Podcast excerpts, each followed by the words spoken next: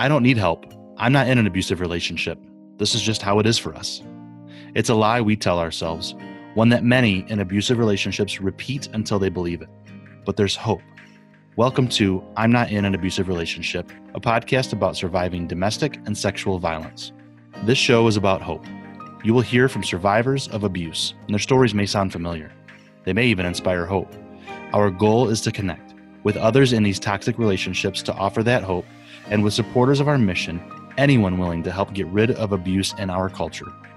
We also talk with the experts in the field, from the officers on the front lines of domestic abuse calls to the therapists and advocates helping survivors navigate this complicated road of recovery. If you're in need of help, please visit our website or call our 24 7 hotline, 800 828 2023. And if this is an emergency and you need help immediately, please call 911. Welcome to I'm Not in an Abusive Relationship with your host, Claudia Pauls. Welcome to the show. Today, you're going to hear an interview with a survivor of childhood sexual abuse. Rick Hutner lived through this abuse and has turned his story into a book, hoping to help victims of abuse. Resilient People A Journey from Childhood Abuse to Healing and Love aims to help victims take back control, learn to love themselves once more, and finally be free. One of our producers, Dan Moyle, sat down to talk with Rick about his story, his book, and his mission. So, this is Dan with uh, I'm not in an abusive relationship. I'm filling in for Claudia today for this interview, and I'm I'm I'm glad to have our guest today because uh, he's he's an author. He's someone who supports uh, victims and survivors. He's doing great work in the world. His name's Rick Hutner, and he's a survivor of physical and sexual abuse who who now works passionately to spread the message that all abuse survivors can heal.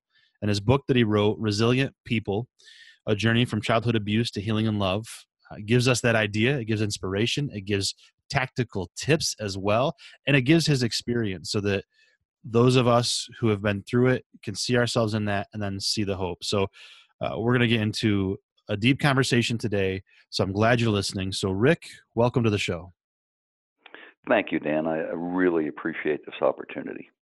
Uh, we appreciate you spreading the word like you are as as an organization that tries to help victims in situations, but also survivors after the fact. Uh, a book like yours, I really do think does some great work. So we're going to get into that. Uh, tell me a little bit about the Resilient People Initiative that comes out of this book. What does the initiative do? Well, when I was uh, deep in the healing process, which I didn't start until much later in life, and uh, began to heal, and I just thought, uh, my God, I'm, all the reading I've done, there's a lot of people out there, and if I can heal, maybe I can help other people heal. Mm-hmm. So I started writing that book, and it, it was really in the making for three years and then I had uh, a faith community I knew in Houston. I spoke to the minister and I said, Jesse, I'd like to uh, speak on a subject. And that was a Sunday. He says, Yeah, well, well, we'll have you Wednesday night. I said, Whoa, I need a little bit of time here. He said, All right, how about next Wednesday? And I, I did it, and uh, I wasn't great. I thought I was actually terrible, but people really, I got a lot of good feedback. Hmm. And then I spoke to a, a faith organization had about 900 members, and but I practiced every day for three weeks. Every night when I got home, I stood in front of a mirror and did it, and it came out really well. And then I started speaking more and more and worked on a book. And uh, the book was a challenge to write. Uh, it was very difficult reading the words. Uh, I got a lot of support from my wife and children well, initially my wife was a little horrified that I was going to actually write those words on a page, but I mm. I felt in my heart if I was going to help other people, they needed to know what I went through and could heal. Mm. So my premise is two things. I will never ever again be ashamed or embarrassed about what happened to me mm. because I did nothing wrong as a child. It is always the caregiver's responsibility to protect the child. mm. no matter what. And the second thing I want people to know is they can heal. I'm not saying it may be the easiest thing in the world, but they can heal and live a joyful and productive life. So those are my two driving missions in this. And I, uh, as I was reading the book, one of the things I took away was how how important those two things are, but almost first is the idea that it, for for victims for survivors it it truly is not your fault and you hammer that home quite a bit. That that's something that victims struggle with isn't it? Absolutely. Most uh, uh, victims of childhood abuse blame themselves for one a child's brain cannot comprehend abuse especially from a loved one Mm. And in reading the book, you'll find it actually damages the brain to a certain extent. Mm-hmm. And and they, but for me, I believe I committed this terrible, unforgivable sin, and carried that with me for years. So I, I turned religion against me, mm. and because I didn't know. I mean, I, I, I was. Uh, my mother tried to kill me when I was six months old a best friend of the family, a policeman, uh, sexually abused me when I was 13. Hmm. And the thing was, he took a couple years to prepare me for that because pedophiles are two things they're incredibly charismatic and they're very strategic. So he spent years grooming you. Yeah. Getting ready for that. That's can you look back now and see red flags that you can share with people to say if you're a parent watch out for this well if you're a parent uh, know what's going on in your child's life notice behavioral changes even slightly um, and and you know I, I, I had German immigrant parents who who loved me very much, but you know my father's goal. He immigrated from Germany without a high school education and did did very well. But his his way of showing his love was to do better and better for the family. Hmm. So he didn't play with me that much. And uh, this this cop just moved right in to fill that hole. Took me swimming, you know, bought me my first rifle, a Mossberg 22. Taught me how to shoot it, how to clean it, how to care for it. Take me riding in his police car. Um, no one ever questioned those. Neither did I. Mm-hmm. Is so. This is. I mean, I don't know if you know this, but I can't believe you would be his only victim. While he was grooming you, he had to be doing this to other people. Absolutely. One of the things I found out much later. Uh, this happened in a small community in upstate New York. We we lived on Long Island, my parents bought a little old one room schoolhouse with two outhouses was our summer place. And the community knew about this. Hmm. They just didn't do anything about it. Hmm. I'm sorry that your community failed you on that. That I I hope that in today's world that doesn't happen anymore, but I don't I don't know that that's the case. Our community is better about seeing that rather than just you know, like I like I remember reading in the book, you overheard a couple of people just say, "Oh yeah, he likes young boys." Haha. Like that's yeah. not that's not okay.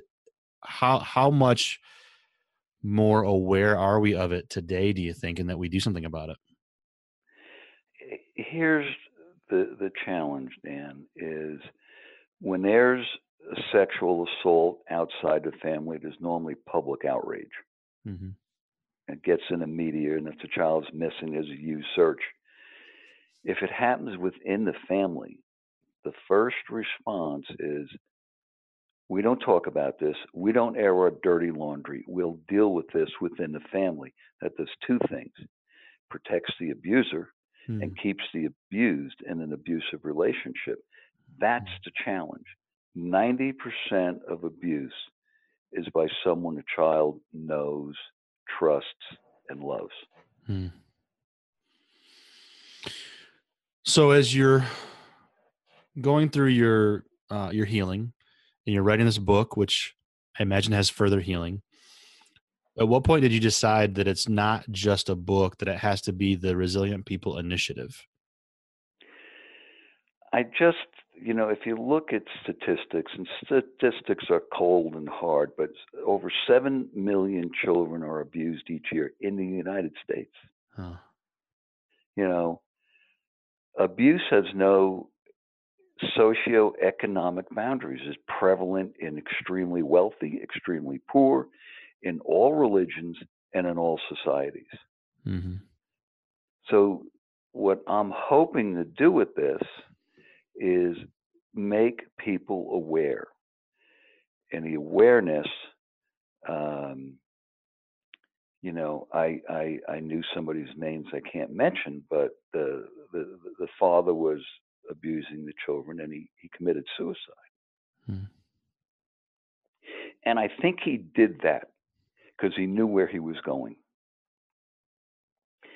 And he couldn't do anything. Whatever whatever it was, he he felt he couldn't do anything about it. So he created a permanent solution to kill mm-hmm. himself. You know, um, uh, I don't know what happens to people. Uh, I don't know what happened to the man who abused me. I suspect somewhere along the line he was abused. But if, if there can be sufficient awareness, first, children become aware if something's wrong, how to deal with it appropriately. Mm-hmm. Second, if an adult goes, wait a minute, what am I doing here? I need to get help. Mm-hmm. And then get support to get the help. Um, those are challenging things. Mm-hmm. Yeah, absolutely. And so that's a big part of the the mission then of resilient people initiative is to spread that awareness then yeah create awareness mm-hmm. on on on the adult front uh, the caregiver front the, the the the children's front see dan children have no voice mm. it wasn't too long ago this me too movement started but it took some very powerful and very wealthy women to make it work mm and they created a voice. Children don't have a voice. You know, there's still embedded in our society, in our consciousness, uh, from the old European thing that women and children were chattel. They were owned by the man. Mm. Man wanted to beat his wife, he'd beat his wife. If he wanted to beat his children, he beat his children. And no one questioned that. I think somewhere deep in, in, in the mass consciousness, there's still some of that belief. And that belief needs to be have the light of uh, and love of God and whatever. I don't want to, uh, you know, profess any one religion here because I talk to all religions, mm-hmm. but that has to be brought out into the light of day. Because mm. what's in the dark, when you shed light upon it, it heals. Yeah, absolutely. It's such a a deep subject. We can we can gloss over things so easily, but really to kind of give give weight to some of that stuff, I'm I'm just kind of taking my time on this because it I want people to to really hear what you're saying, Rick, because I and I, and I want them to go read the book. I mean, honestly, it you know, I when we talked earlier, I said I, I couldn't put it down. I I sat down to read it and you know two three hours later i was still reading it and, and i don't read like that so like it just it, it, it, was just so well done so authentic at times raw. Um what's it what is it like for you or what was it like for you to share that story in book form but also then you know on, on interviews like this or speaking presentations is it still a healing thing for you or are you kind of removed from it? What's that like? I think um, I'll never stop healing. Uh, I live a joyful and wonderful life right now. I got a fabulous wife, 35 years, four kids, six grandkids, um, and uh, I'm just I'm, I'm blessed. I'm, I'm truly blessed. But it took a long time to get there. I don't want other people have to wait as long as I waited. So to me, it was to just be, you know, I believe that uh, you know the universe will give you a message subtly, and then, then it'll make that message a little stronger. Uh, then it may hit you with a two by four. Mhm. Finally, it ran me over with a dump truck, and I could no longer avoid the things going on in my life. hmm No longer. I mean, I, I have failed business relationships early, early on. I had a failed marriage. Um, you know, I just, I, I would do incredible and I would let something mess it up. And in many instances, I knew I was messing it up and I did it anyway. You know, there's a, patholo- a, a pathology there. When I finally began to look at it, uh, a number of things, you know, truly uh, brought me into the healing modality, and I committed years to that, and and it worked. Mhm. And so I, that was actually going to be one of my one of my talking points was the the universe smacking you in the face about your behavior. Um, it, it, part of the book where you talk about that was in getting past denial, and you describe in the book a trifecta of events and people who helped the universe smack you hard uh, in relation to your cycle of self sabotage. Take me back to Mhm. that to to that story for listeners so they can really kind of understand what you were going through at that time. Well, I I I started a number of business, and they grew significantly, and and, and should have been worth a substantial amount of money to the investors and to me. And I made a bad decision, and they had to be sold, either uh, uh, certainly at a severe discount, although everybody made money. Uh, but then I got in a transaction which uh, two people I believed were friends. One I had consulted with for uh, about 15 years, and he was trying to raise money for a transaction, and I knew a gentleman who would do that, and I put them together, and uh, the the deal went bad, and this gentleman sued everybody, you know, and uh, and the law it, it- the lawsuits went on for over four years, Hmm. and uh, I spent nine hundred thousand dollars in legal fees. And at one one point, he hired the ex head of the FBI in Houston, Texas, and drew up all the stuff that this guy presented to the current FBI, Hmm. and they launched an investigation. The SEC did, and the FBI. And I got a call from the FBI one day, and I thought they wanted my help. and I said, "Sorry, I'd be, I'd be glad to speak with you." And he said, "Well, Miss Hutner, we we need you to be aware. We do want to speak to you, but you're a target of a criminal investigation." I went, "What?" And I had already cleared with the SEC. Uh, so this went on another year, and uh, I finally got cleared of that. But the legal system is is, is brutal Mhm. brutal. I mean, this guy sued my children, a- and it took me a, at least a, almost two years to get the lawsuits out of Texas in the federal court in Arizona in Colorado. And at the first hearing, the kids were dismissed with prejudice, so they couldn't go after him again. But it Hmm. still cost a tremendous amount of money. Mhm. So, uh, in all that happening, I was, you know, I was, I, I contemplated suicide at the time, but, you know, that that's a permanent solution to a temporary problem. Mhm. And a number of things happened in the book. Uh, I was in excruciating pain at the time. I mean, real debilitating pain, not being able to move. And I was laying on a couch one night, and, and my wife's a classically trained singer, and I always loved hearing her sing. And I was laying there just in pain and miserable, and she started singing. And I was listening, and I realized I had absolutely no pain. Hmm. And I went, whoa. And as soon as I realized that, that pain came flooding back. And I had previously, someone gave me a book by a Dr. John Sarno of the New York University Medical Center called Mindbody Prescription, mind body being one word. And he posited this theory that pain is the result of subconscious rage. And you may not even know need to know what the rage is about, but you need to know how the mind works. Dan, I read that book every day for three days, did every exercise, and slowly the pain went away. I was scheduled for back surgery. The doctor said, Rick, you got incredible mobility. Go hmm. out, play golf, hike, you blow it up, I'll fix it. And then the, the second thing, I had a friend of mine who moved to Eureka Springs, Arkansas. And I came to visit him. And, and his wife, his new wife, Rebecca, who I, I just met then, said, Rick, Sunday we're going to go up to church at the uh, Oak Hill Church on the Missouri Arkansas border, tiny little church.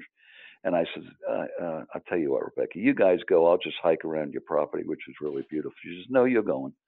and Rebecca wasn't someone to take no easily.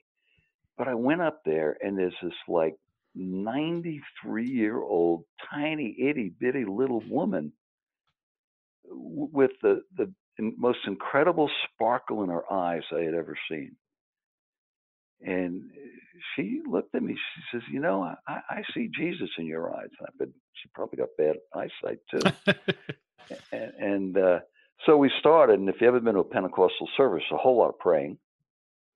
Then they have the service, and Beulah says, "Rick, uh, I don't have a Sunday school." It was small. There were 18 people here and, and probably six of them kids. And she said, I don't have a Sunday school teacher, so you're going to teach Sunday school. I said, I don't think that's a good idea. She said, Well, I do. She gave me the book and said, All right, kids, go join Rick. I went, Whoa. now, I had a very strong religious upbringing with respect to biblical stories and all. I, I didn't. Uh, my mother, the philosophy of, of religion and God was pain and suffering and you, you, never heard the word love from her. So I, I, didn't have that in my lexicon with this, but I knew all the stories. So I I I did what Beulah asked, but I was looking at these kids and they were looking at me with this incredible brightness in their eyes. And and we we did the whole thing it was good and they asked questions and I got out of there and I went, boy, this was a gift. Hmm. And I got to know Beulah, and I would fly up there some more than I was planning to see my friends and to see Beulah. This woman was a circuit minister and a midwife. She had the most incredible faith of anyone I've ever met in my life, and the most incredible love. You know, for her, Jesus Christ and God were pure love. Hmm. And that's how she lived her life. If she got a call in to go somewhere, she didn't check her wallet. She went. Hmm. she always she knew without question she would always be provided for, and uh, she opened up my heart again to to God and and Jesus and and I don't uh, I have respect for all religions. Mm-hmm.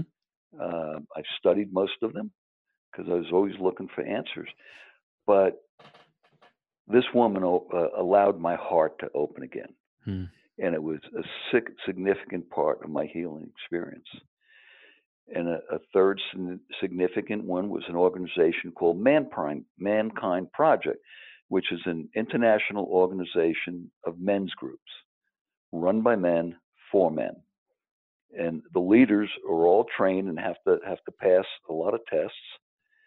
But it's a place where a man can go and be heard, not interrupted, and not judged. And I was always uncomfortable around men because of sexual abuse by a man. Mm. And when I went there the first time with a lot of encouraging from a friend, I just listened and I, I was I was surprised that how respectful everyone was and how caring they were.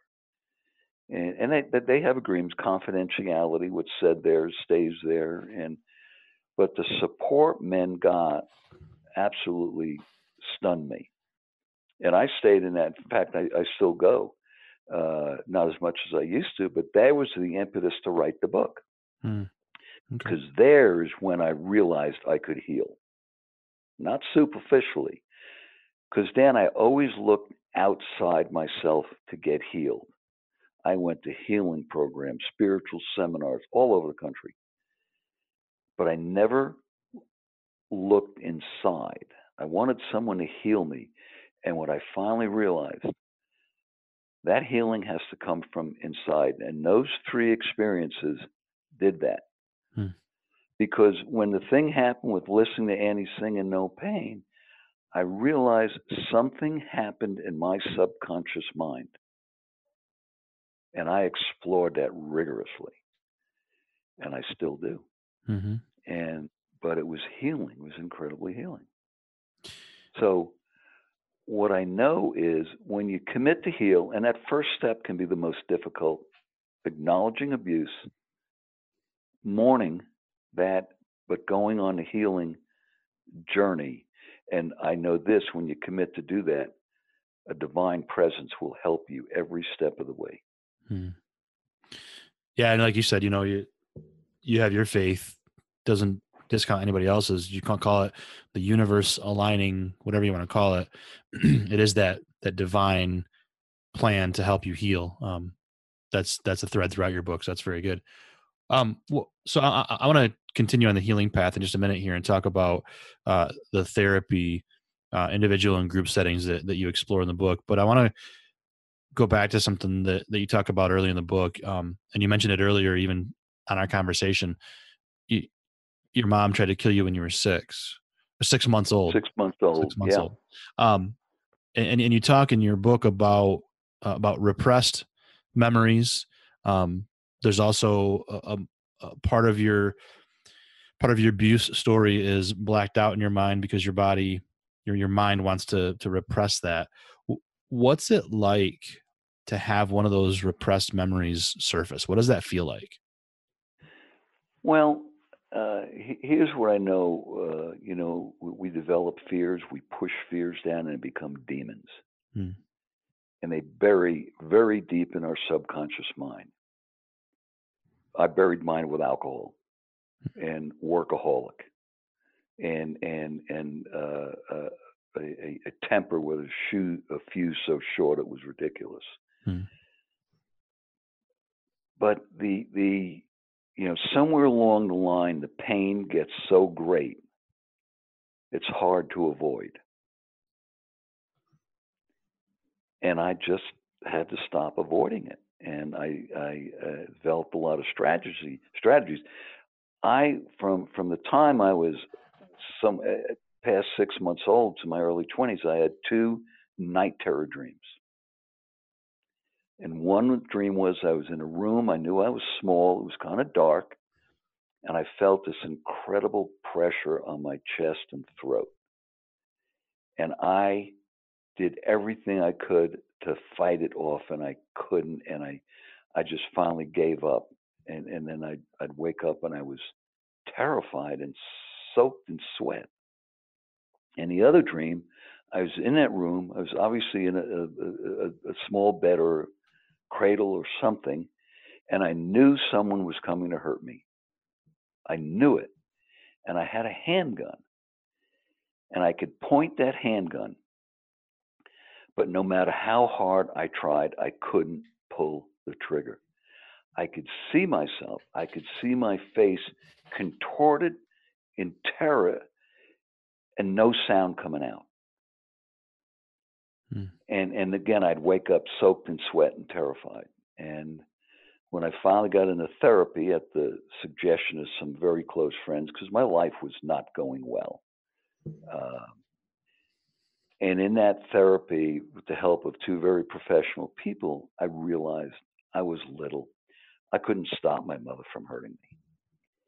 And when that realization came, along with a lot of emotion, I never had those dreams again.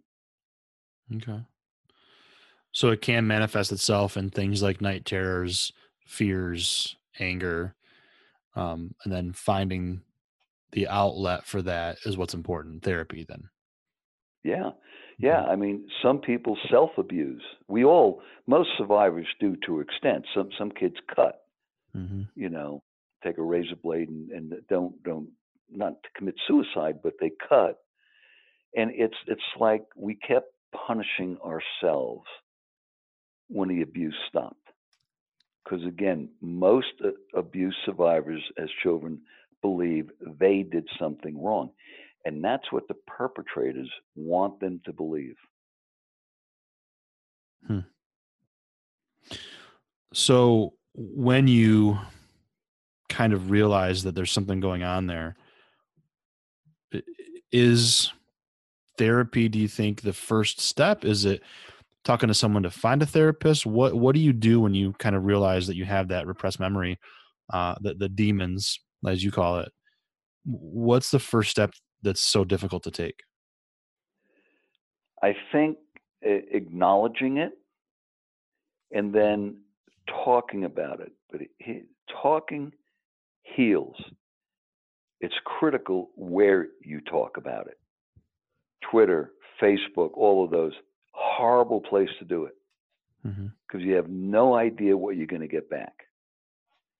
Um, if you can find a very trusted friend, uh, a, a, member of the clergy that can be trusted, uh, I think if you go, you should go with somebody. If it happens to be a family member abusing you, pick somebody close to you where you, you trust and never go alone. You know, um, and and w- once you start talking about it, it kind of breaks the dam. Uh, and then there's just continuous work. I mean, I wrote. I, I, I have pads and pads and pads of writing I did.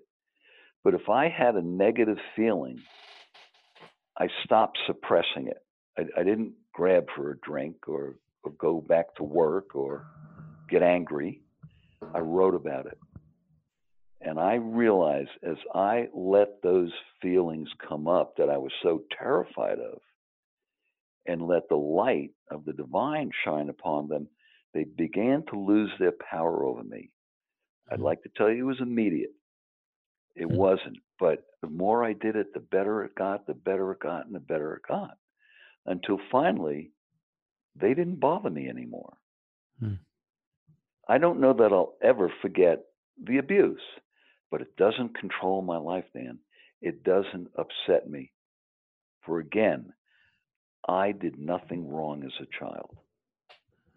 Amen. Amen.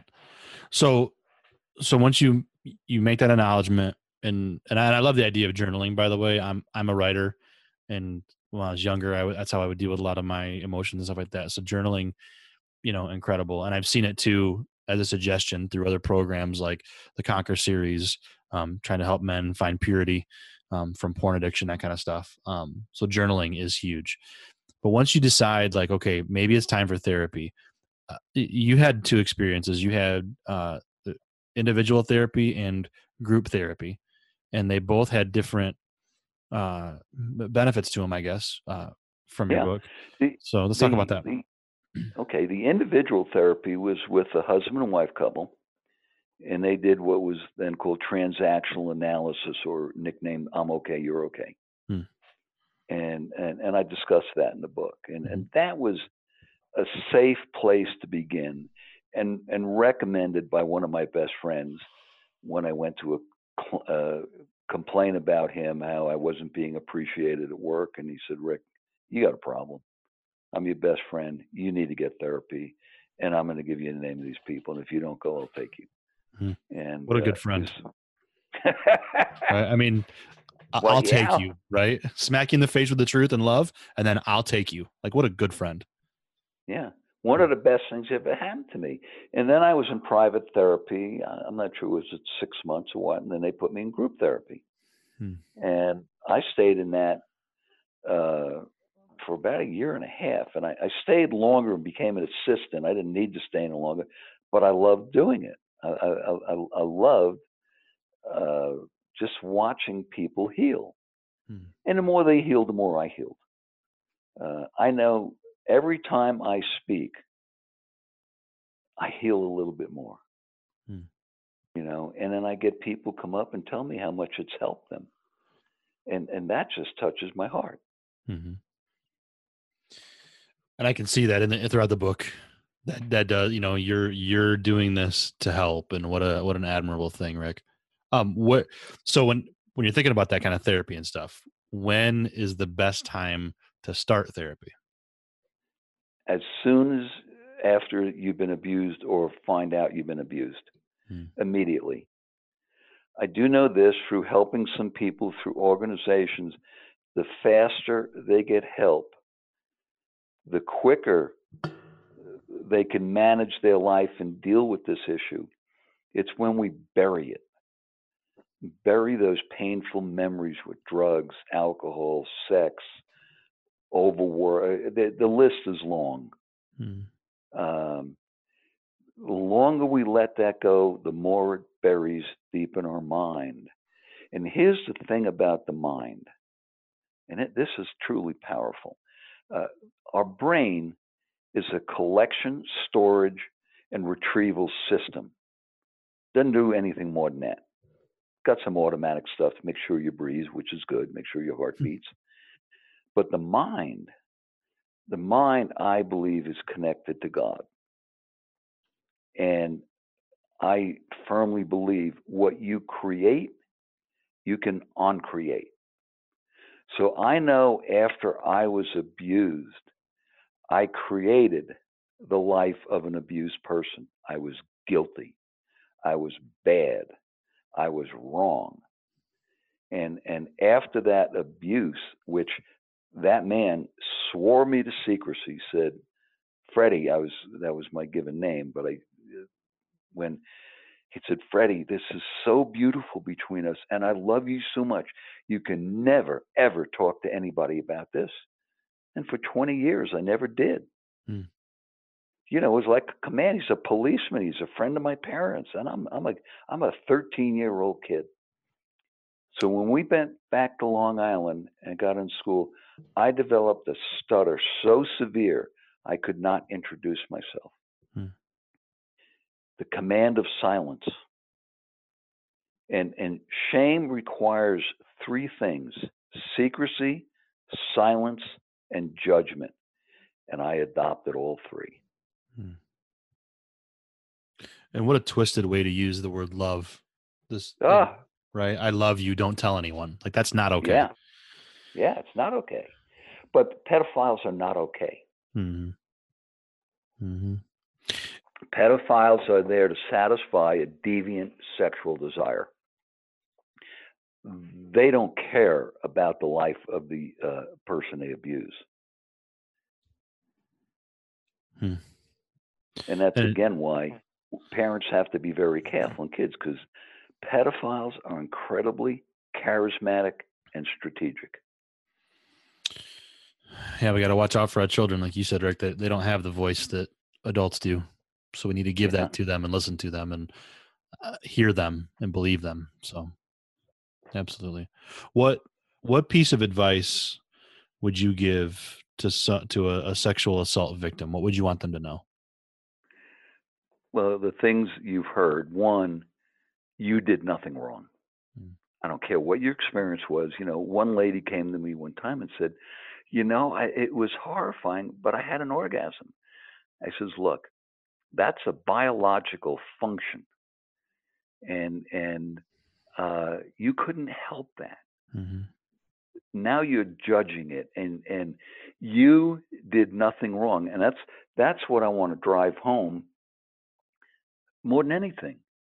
You know, the responsibility belongs with the caregiver, and that caregiver may be a criminal, criminal pedophile, and so uh, helping a person get through the knowledge they did nothing wrong and then guiding them to heal and to go into the healing process and be supported in that is the most powerful thing we can do for an abuse survivor. Hmm. And uh, encouragement may be needed along the way uh, quite a few times. I, have spoken at one faith organization. i I know a number of people keep coming back, and we keep working with them. Hmm. Very good, Rick.